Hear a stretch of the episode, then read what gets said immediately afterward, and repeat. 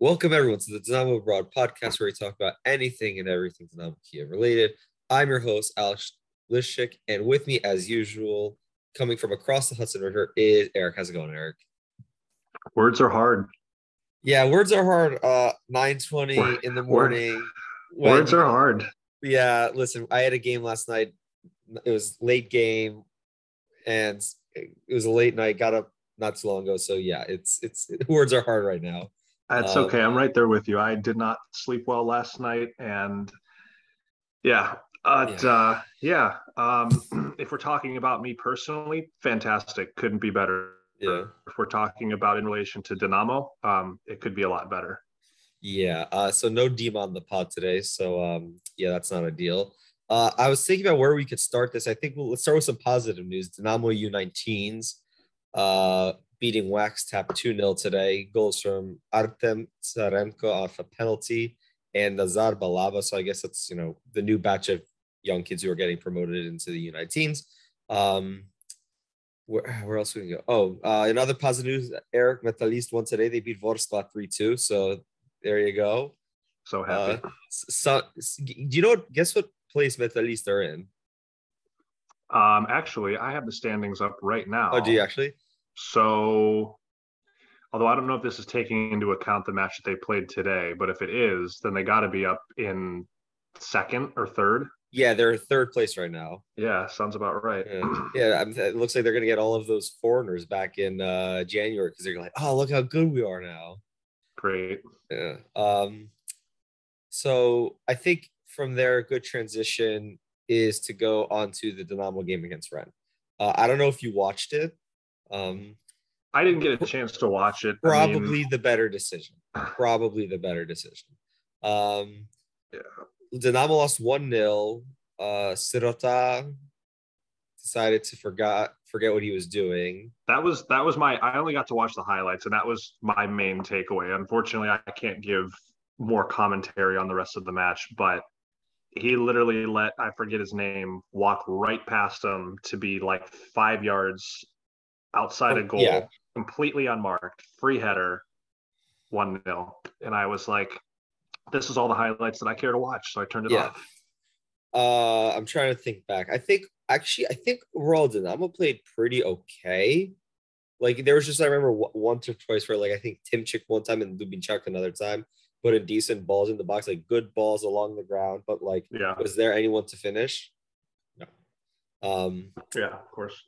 Garmash started on left wing. I, I think the best way to talk about this game is if you want to know what the game was like, we had someone like Samba Diallo on the bench who is, you know, I'm not, he's so raw and so unpredictable, but I think that's what this Dynamo side need a little bit of.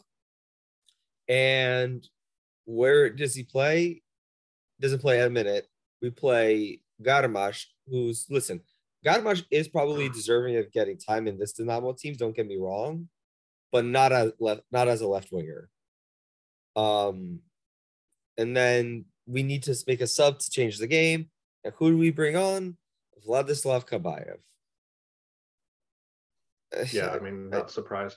no, it's it's just it's it's you know same you know what different game with Lucescu. Um, oh, and the only other performance I want to really mention is Neshcheret. I thought actually had a good game, and there was one time at the end of the game. I don't know if they showed this on the highlights where Sidorchuk lost his man, uh, Sirota style.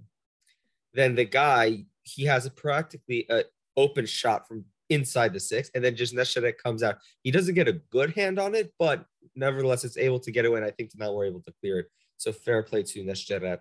Um, on to Lucescu, because you want to pull up those stats that you were. Uh, Yeah, so this is earlier. interesting that we tweeted out from the pod account. So I didn't see when this was tweeted out. I know it was one of you two, but I'm assuming that this is all European competitions, including the past several seasons when we were in the Champions League. Yes. So keep in mind that was up against teams like Barcelona, Juventus. We played Bayern.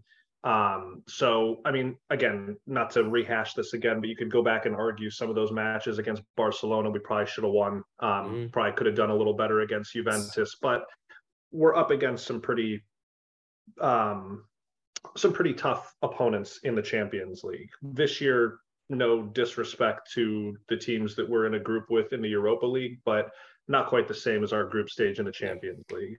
Um, that said, yeah, I'm glad that you mentioned that. So 16 matches for Lucescu, one win, two draws, 13 losses, seven goals scored, 30 goals conceded. Now,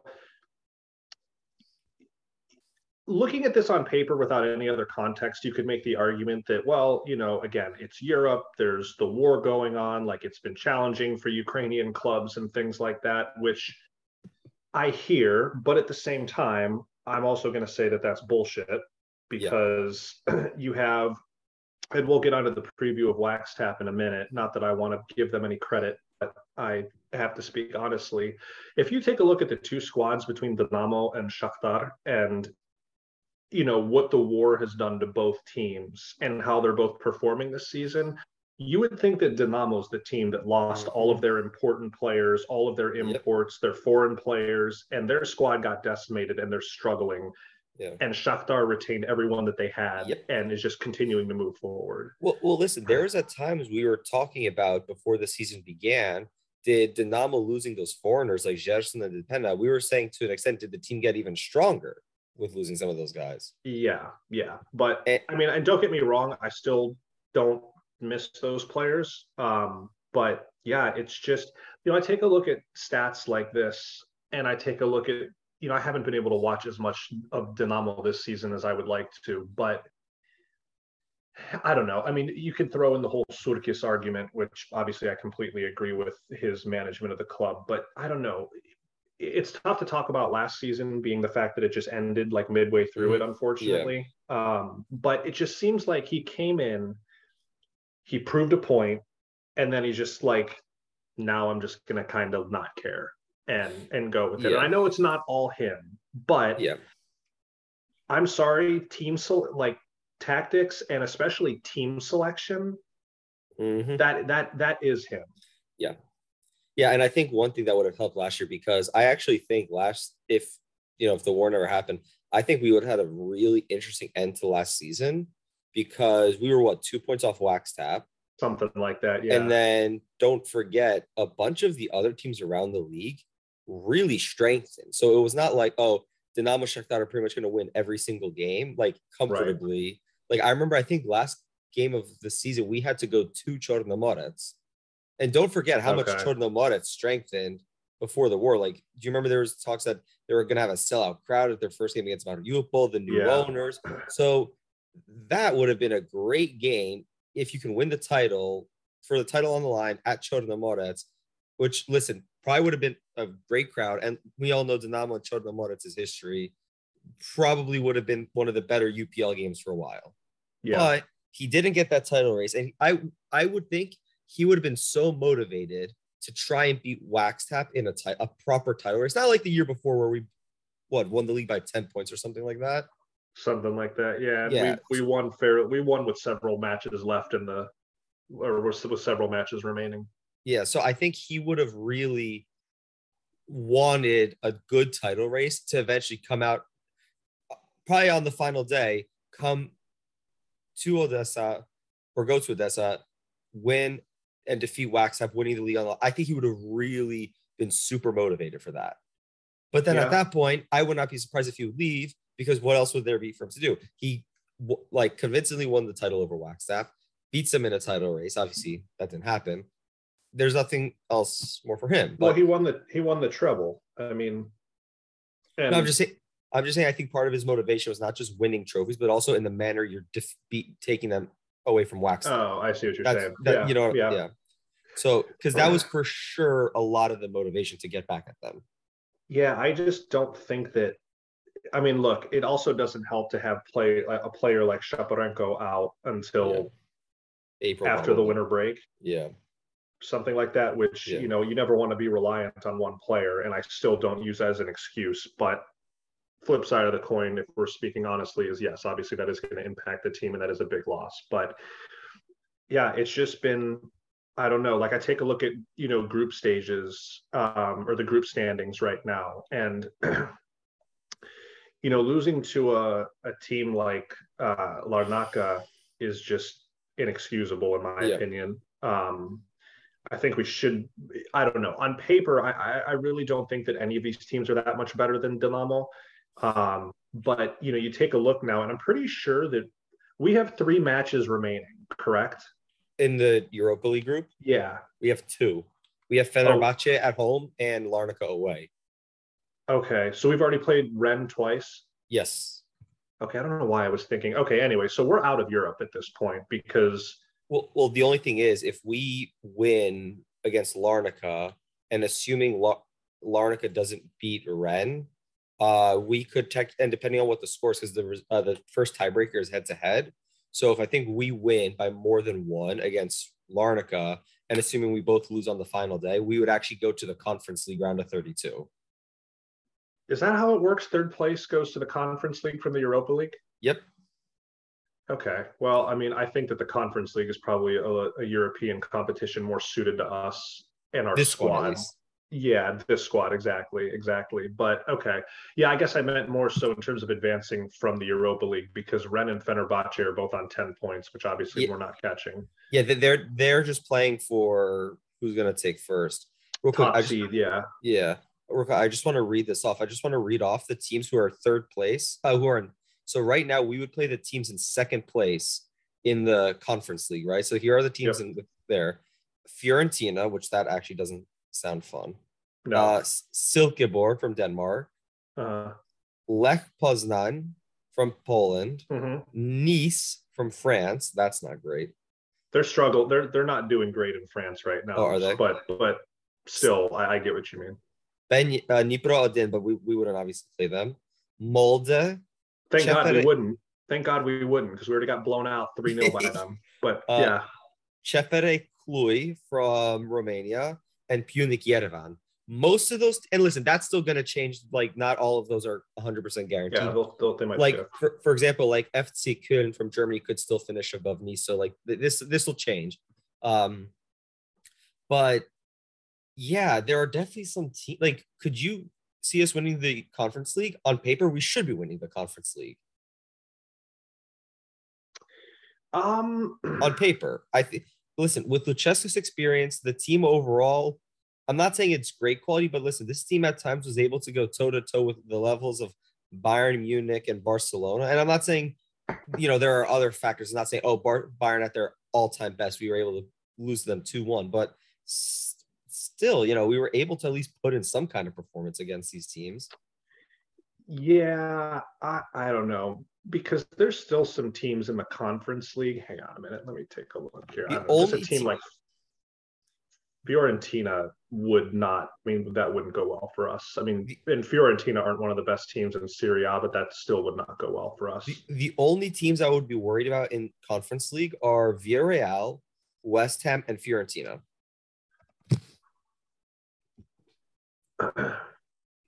And mind you, right now, Fiorentina are in second place, so they would have to play a third place side from the Europa League as well. So okay, yeah, Fiorentina, West Ham, Villarreal, yeah, yeah. Nice aren't doing that great in France, but they would still give us some problems. Um, AZ, I mean, we beat them in the past, but I don't know. That still doesn't And and then right well with with me. and, and then right Um, and real quick, if the Europa League ended today, these were the te- these would be the teams dropping down from the Europa League. Bodø/Glimt from Norway, Roma. That's not great if Roma were to drop down. yeah. Uh, Union Berlin, that's another not fun one. Uh, Yep. Sher- Sheriff Tiraspol. Oh, I would love to draw Sherry if possible. Lazio, but that that group F that Lazio's in, literally every team is tied on five points. From I saw that, and La- Lazio just blew out Fiorentina like four 0 um, oh, in, in the last match day. So I would, I would, I would, would, like our defenders going up against Ciro Immobile and um, what's his name, uh, Luis Alberto. he's a Although good player. I do like Luis Alberto a lot. Although I would not mind seeing Marcos Antonio get smacked around the pitch. Yeah. Just just a, a Papa von Moraes level challenge. Exactly. But like players like that, and oh, what's his name? Um, the their midfielder, uh, the Serbian um, Uh, Milinkovic. Savic. Yeah, it's just we we would struggle against very much so against players like that. And then the last two teams are Nantes, who again, that's not 100% guaranteed. Nantes and, in, in France, yeah, yeah, they're like bottom three right now in France. Okay. and then Monaco. But then again, Monaco are three points from top of the group, but then three points from bottom of the group. So that group is true, it, it, it- so there's a lot to be decided. Like for example, there's a there's teams that okay, we talked about Monaco, Nantes, and Lazio, but then in those places could be Michelin, Karabakh, and Red Star Belgrade. Although I something tells me I don't think they'd let us play Red Star Belgrade probably, um, or like Rome in Roma's case, they if they go finish second, we would get what we could get one of Ludogorets Razgrad or HJK Helsinki. So there's still stuff that's going to change. You know, it's not going to be sure. so I think that's a good segue though onto the match on was this tomorrow, right? Tomorrow, uh Sunday. Um, I thought it was Sunday. yeah. Um the Classico, uh although although they call it yeah, the Klasychne. I mean, I know it's the two most successful teams in Ukrainian history, but would you say biggest rivals? Uh, Gag. Gag. Yeah, I, I don't biggest think clubs, two biggest clubs in Ukraine. Okay. Yeah. Okay, wax tap, calm down. Yeah. Uh, would you say number our biggest rivals? I would probably say no, because there's a certain club to the east that I think we have more in history with. and that Yeah. I hate a little more. Yeah. Um, but how does Dinamo win this game? by literally lining up every icon that they have in the in the uh what do you call it in the medical room everyone's saying three prayers and hoping for the best because i don't know it's just like if we take a look at um and this is why i don't know this is all so worrying to me because it's not like we're just struggling in one competition like we did a couple years ago where again we had some pretty tough opponents in the champions league right? But we pulled off a domestic treble in the league and we performed very we, we performed pretty well in the league overall. Now it's bad everywhere right? Yes. so just right off the stats about the performances in europe as a whole as well as the fact that right now in the europa league we are bottom of the group um, with no wins. We're the only team in the group that doesn't have a win. Four, or excuse me, no, we should have four losses. That's right, four losses. Mhm. Two Oh, goals four. for, six allowed, minus four goal differential. Not good. Pretty embarrassing, right? So you okay? Maybe we're thinking, okay, so this is just in Europe. We're struggling Yeah. in Europe right now. Typically, the Ukrainian Premier League is where we perform maybe a little bit better. Um, but if we come over to the Ukrainian Premier League again, got blown out by Dnipro lost three to two to Zoria. Which, speaking of Dnipro am I seeing this right? That they have yet to allow a goal Yep. through five matches. They have yet to allow a goal, which is incredible. And, Um, and listen, before people say, "Oh well, the Ukrainian Premier League is not hard," and like Dnipro is always good," like we're not talking like 14, 15 Dnipro with like Konoplyanka coached by Markevich or like Juande Ramos. yeah, Like we're talking coached by Alexander Kucher, and their back four is like their two center backs are Alexander Svatok and Volodymyr Adamyuk. Like we're not talking prime, you know, Dnipro that's competing for the Europa League title. 14 goals for and none allowed. But as they say, attack is the best form of defense. Mhm. Um, And but they do have some good players going forward, like Bahluli, Blanco, Dovbyk. Yep, agreed. But yeah, and like I said, in the league, currently sitting in eighth. Um, and there's a few teams that have a couple games in hand above us, so a win would bounce us up towards the top of the table. Um, But that being said, three wins, two losses. The two losses coming at the were just to Dniprodin and Zoria and then beating a team like Minai 1 0. Again, to me, a win is a win. A 1 0 victory in of itself doesn't necessarily signal anything bad. But if you take a look at the larger context of the performances, to me, that's worrying to beat a team like Absolutely, Minai yeah. 1 0. Was that what? How long ago was that? Was that like two or three weeks ago? Yeah, yeah. Yeah. You know, it I was was gonna nice. say Uh, I was just gonna say, if that was like a month ago, okay, we're starting to move on, pick up some, you know, momentum. But that was literally two games ago. Yeah, no, that was not that long ago. Um, and then, you know, beating Rukh was, or beating Rukh 3 0 is to me an expected result. That's how that Yeah. match should finish. So Yeah. that seemed a little bit better. But And to be fair, the third goal though came after the three-hour delay because the air raids as well. So it's not like we were in cruise control the whole you know, correct. time. Correct. That's a good point. Um, and then you have Shakhtar, who are who have four wins, a draw, and no losses. 13 points currently sitting in second. And, you know, from their perspective as well in Europe, they're not doing too bad. I mean, they have Oh, they're having Real a Madrid, great Leip- season in Europe. yeah, Real Madrid, Leipzig, and Celtic. Um, I mean, this group is pretty close. Tricky. I mean, Real, Real Madrid's Very going to finish top of the group. Um, but it's going to be a toss up between Leipzig and Shakhtar for second. And in the first match of the group stages, Shakhtar spanked them four to one. Yeah. Because it's gonna be interesting because when you're thinking wax up, you don't you only really need two points to get through. Because you're gonna assume that Leipzig is gonna get smashed by Real.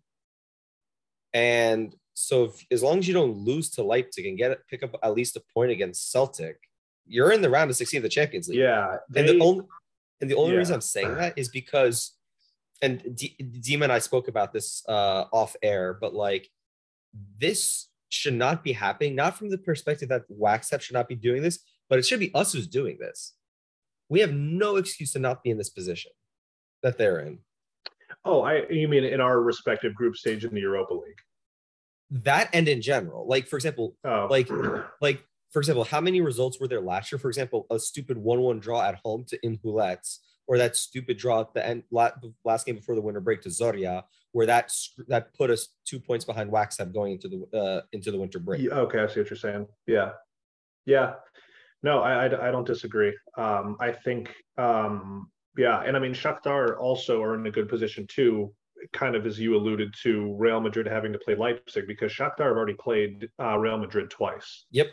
So they're done with the toughest team in the group. And now it's like no disrespect to Leipzig or Celtic, but Real Madrid are, are the clearly the strongest team in the group. So I mean, they have every chance to advance um, to the knockout stages, which again, as much as I despise this club, is very impressive given what what happened to their squad after the war. Um, Yeah. Listen, credit where credit is due. Li- li- Yeah, how, how they've had to rebuild, um, for eight years.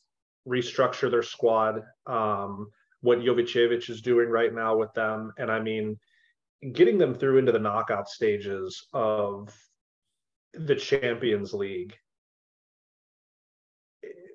you know, I don't that, that would be very impressive. And it would be I hate again, I hate to say it, but any club in that position would be good for them in terms of the revenue that they'll generate Absolutely. from Absolutely. you know the prize money for just advancing to the knockout stages revenue from match day and things like that so it's just oh man i feel like i've been talking too nice about them that i gotta Yeah. go like wash my mouth out but But the um, thing, but the thing is, though, you the, talking about this, what does that more kind of represent? It more represents that it you. It doesn't matter if wax up get one euro, a million euros, a hundred million euros. That gap is still always going to be there.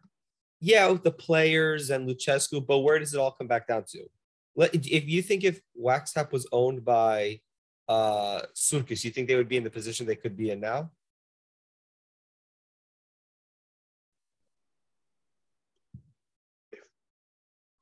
if waxtap was owned by who But if if Waxtap were in this situation and owned by Surkis, do you think they'd be able to be performing at this level?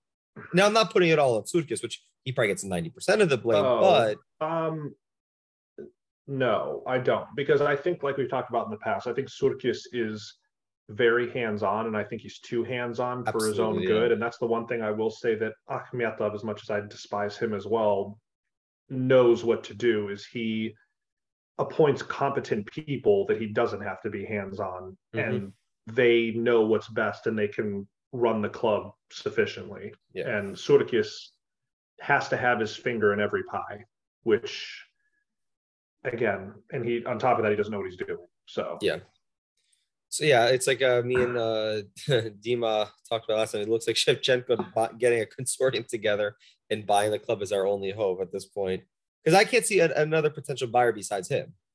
Yeah, I no, I agree. I, I don't, I don't know who else, if anyone, would be would be interested or would see this as a as a um as an appealing project. The, the only thing you could get lucky is like if you become part of like you know those like city football groups like one of those kind of groups which that's not what i'm advocating for i'm just saying it would that's the only other possible thing i could see is like someone says oh let's pretty much use the club to rate talent from the eastern european market that's the only thing i could see Yeah, and unfortunately, I don't see that happening. no Frankly, even before the war, I didn't really see that happening, oh but no even less so now. not. yeah so like i said at this point it's so sheva if you're listening get maybe i don't know give the klitschko's a call give a couple other people Yeah, a call. Shep, if you're listening, because we know you're one of our regular listeners on the Dinamo Yeah. Broad podcast that like Yeah. a couple hundred people know about, and Yeah. Is definitely one of them. Yeah, so uh, you can get the Klitschko's together and maybe like one or two uh, other people. Two, two of our other regular listeners. Yeah, two of our other regular listeners. So shout out to you guys.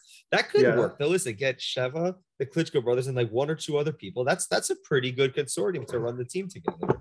That's not bad. We'll win every board meeting because Klitschko's intimidation is like unprecedented.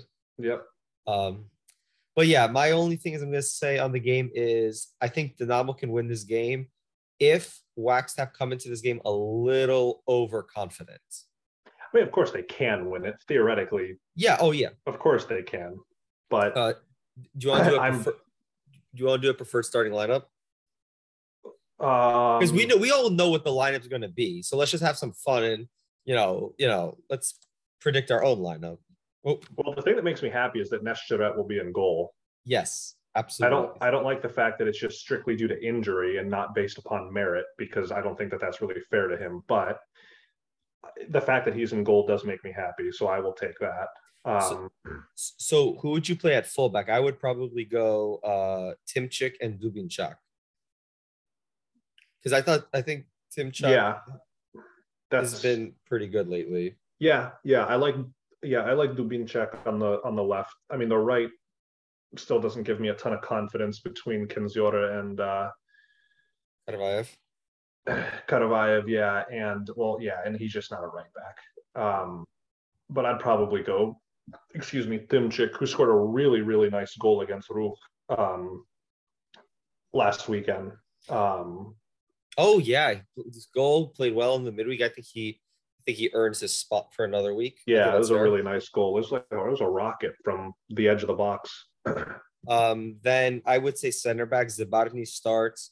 Um, you know what his performances have been like? It's not that they've been bad, but it's like he kind of just feel like he's shrugging his shoulders all the time. Not in a bad way, but it's just like it just kind of feel bad for the guy at times.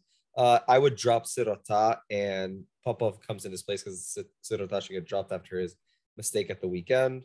Um, midfield Yeah. three. Yep, I agree. yeah, midfield three, I would go Sidorchuk, Lonwijk to make his first start, Agreed. and Buyalski. And then yeah, front, I mean, oh, sorry, yeah, go ahead. No, go No, ahead. I was going to say this would be a it's a big game for him to get his first start in, so that makes me feel uh, very unlikely that it's going to happen. But um, yeah, that's who I would prefer to to have there. Yeah.